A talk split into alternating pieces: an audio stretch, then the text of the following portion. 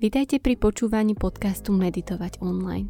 Moje meno je Júlia a najbližších pár minút budem venovať tomu, ako z mindfulness a meditácií vyťažiť čo najviac pre váš praktický, každodenný život. Baviť sa budeme o vedecky podložených typoch, ako aj o mojich pohľadoch na tieto témy. Témou dnešného videoblogu je, že prečo je pre nás, pre ľudí, také ťažké začať s meditovaním alebo aj s akoukoľvek inou činnosťou, ktorú chceme robiť a, a vieme, že je pre nás prospešná a aj tak sa nevieme k nej namotivovať alebo reálne ju robiť.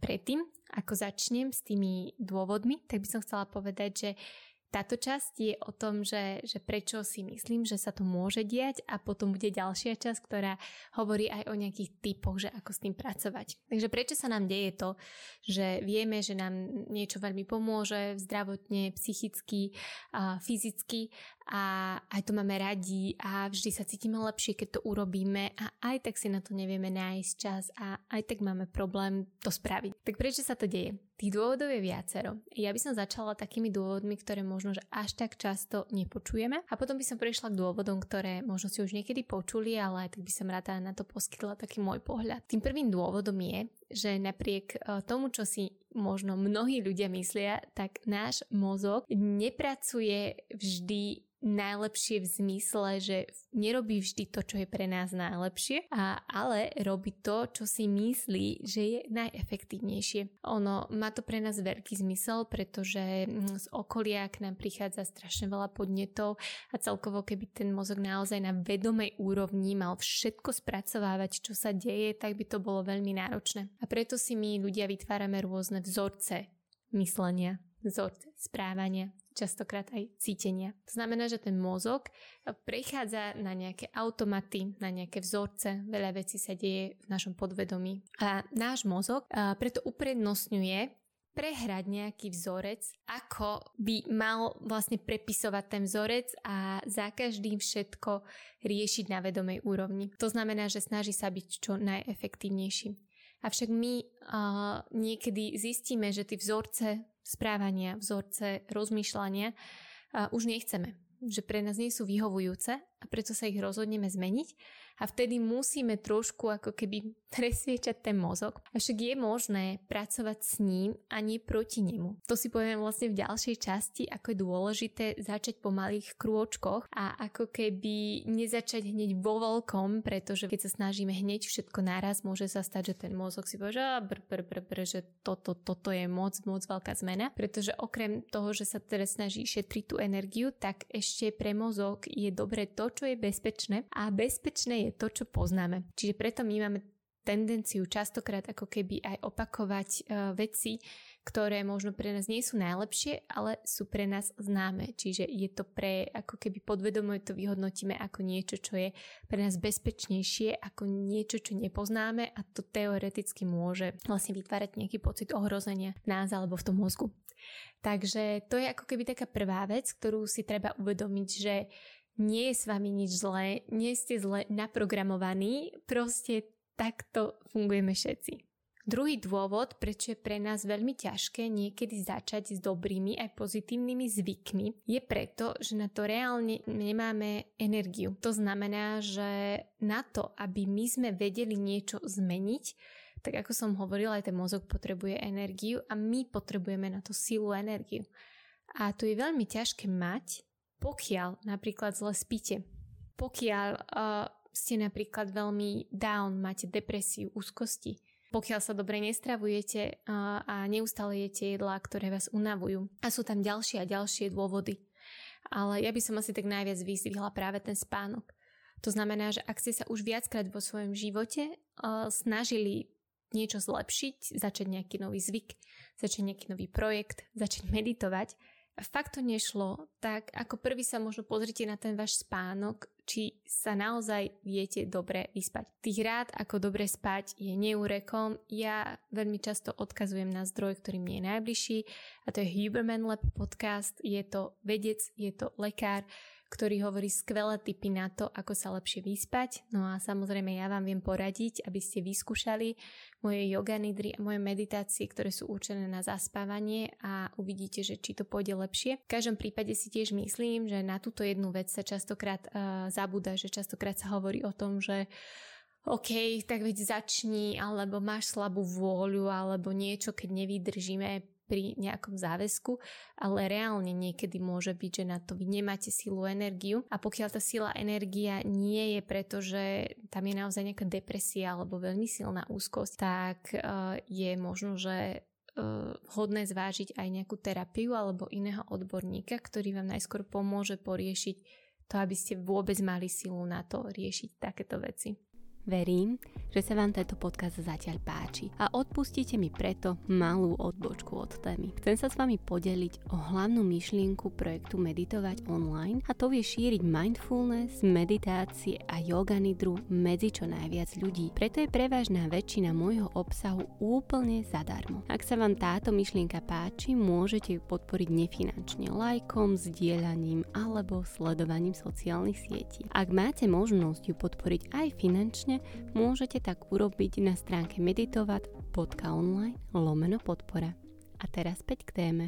Takže to boli také prvé dve. Potom by som sa dostala k takému dôvodu, ktorý si myslím, že je tiež veľmi častý a ktorý vidím vo svojej praxi. Ťažšie sa pripúšťa, ale je naozaj veľmi bežný a to je strach. Strach z toho, že čo objavím, keď sa zrazu zastavím a keď sa ponorím do svojho vnútra. Ja už som spomínala ten autopilot a my ľudia naozaj veľmi často fungujeme na autopilot. Skúste si uvedomiť aj vy, že koľkokrát za deň sa zastavíte a uvedomíte si, ako sa má vaše telo, ako sa má vaša myseľ, ako sa máte vy.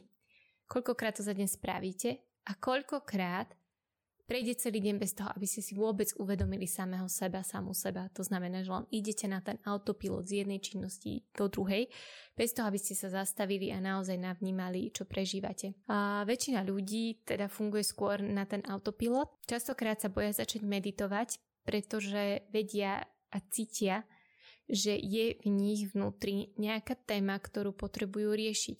Niekedy je to len taký nejaký vnútorný tlak alebo nejaká nejaké tušenie, že OK, keď e, tam nahliadnem, tak tam uvidím niečo, čo nechcem. A, a niekedy presne vieme, že čo je ten problém, ale nechceme mu čeliť.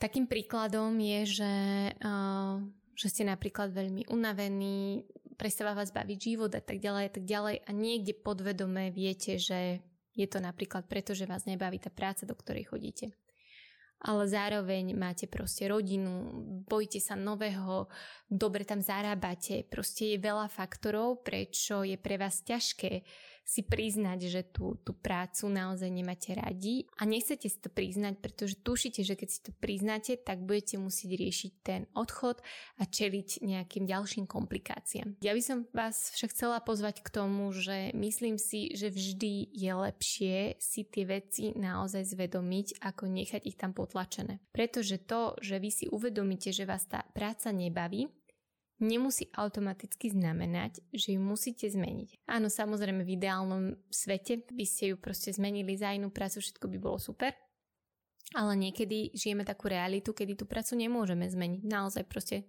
to je jedno prečo, ale nejde to. A vy keď to potlačíte, budete to ignorovať, že tú prácu nemáte radi, tak ono to niekde vypláva na povrch buď vo vašich vzťahoch začnete byť nervózni na, na tú rodinu doma, na tie deti, na toho partnera, partnerku, alebo vám začne zdravie zlyhávať, alebo vyhoríte, alebo niečo podobné. Zatiaľ, čo keď si to zvedomíte a priznáte si to, tak s tým môžete pracovať. Pretože my častokrát nevieme zmeniť ľudí okolo nás, nevieme zmeniť situácie, ktoré sa dejú, ale vieme zmeniť náš vnútorný postoj k týmto situáciám. A myslím si, že je o mnoho zdravšie si zvedomiť, že OK, nemám rád a rada tú prácu, toto, toto mi na ne prekáža, ale zároveň mi prináša toto, toto, toto bezpečie pre moju rodinu alebo, alebo čokoľvek ďalšie a naozaj uh, vedome s tým pracovať a spracovávať a skúsiť zmeniť ten vnútorný postoj. Nie je to ľahké, nie vždy to musí výjsť, ale stále si myslím, že je to lepšie, ako mať to niekde potlačené. Ten strach z toho vnútra nášho je veľmi prírodzený, ja to úplne chápem a nie je to vždy jednoduché a keď je tam toho naozaj veľa, prípadne keď sú tam nejaké traumy, tak je naozaj lepšie to riešiť s nejakým odborníkom. Štvrtý dôvod, ktorý by som chcela povedať, prečo si myslím, že máme taký problém začať s meditovaním, vydržať pri tom, je niekedy aj ten, že nenarazíme na ten správny typ cvičenia, meditácie alebo práce so sebou. Ja konkrétne robím aktuálne mindfulness meditácie, yoga nidru, relaxačné techniky, dýchové cvičenia a zároveň študujem ďalšiu veľmi, veľmi zaujímavú oblasť a veľmi sa teším, keď ju prinesiem medzi vás. Avšak niekomu to môže nevyhovovať.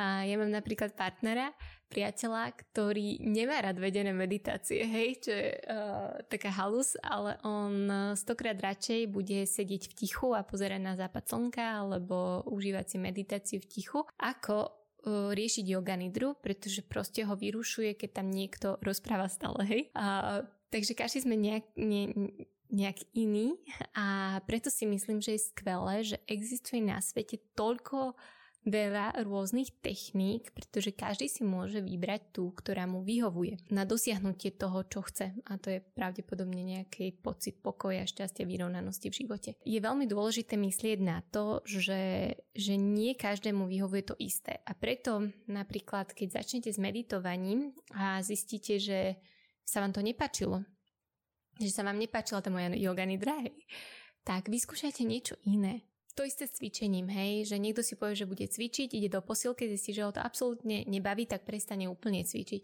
Pričom je ešte milión iných cvičení, ktoré môžete vyskúšať. Takže myslím si, že častokrát sa ľudia nechajú ako keby ľahko odradiť od toho cieľa, pretože si myslia, že je len jedna cesta, ako sa k nemu dostať.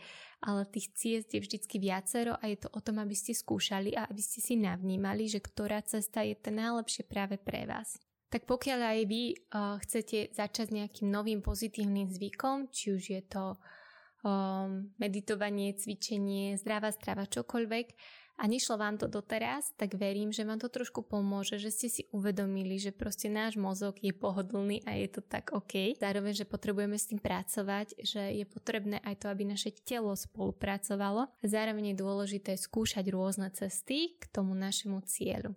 Ďalšom videoblogu budem rozprávať zase viacej o tom, že ako sa dostať z tejto takej paralýzy, že teda niečo chcem a nedarí sa mi to, tak ako sa z tejto paralýzy dostať a čo s tým urobiť. Ďakujem veľmi pekne za počúvanie tohto podcastu. Ak sa vám páčil, tak môžete podporiť a to tým, že budete followovať tento podcast, že ho budete zdieľať alebo že dáte review, či už na Spotify, Apple podcastoch alebo v inej aplikácii.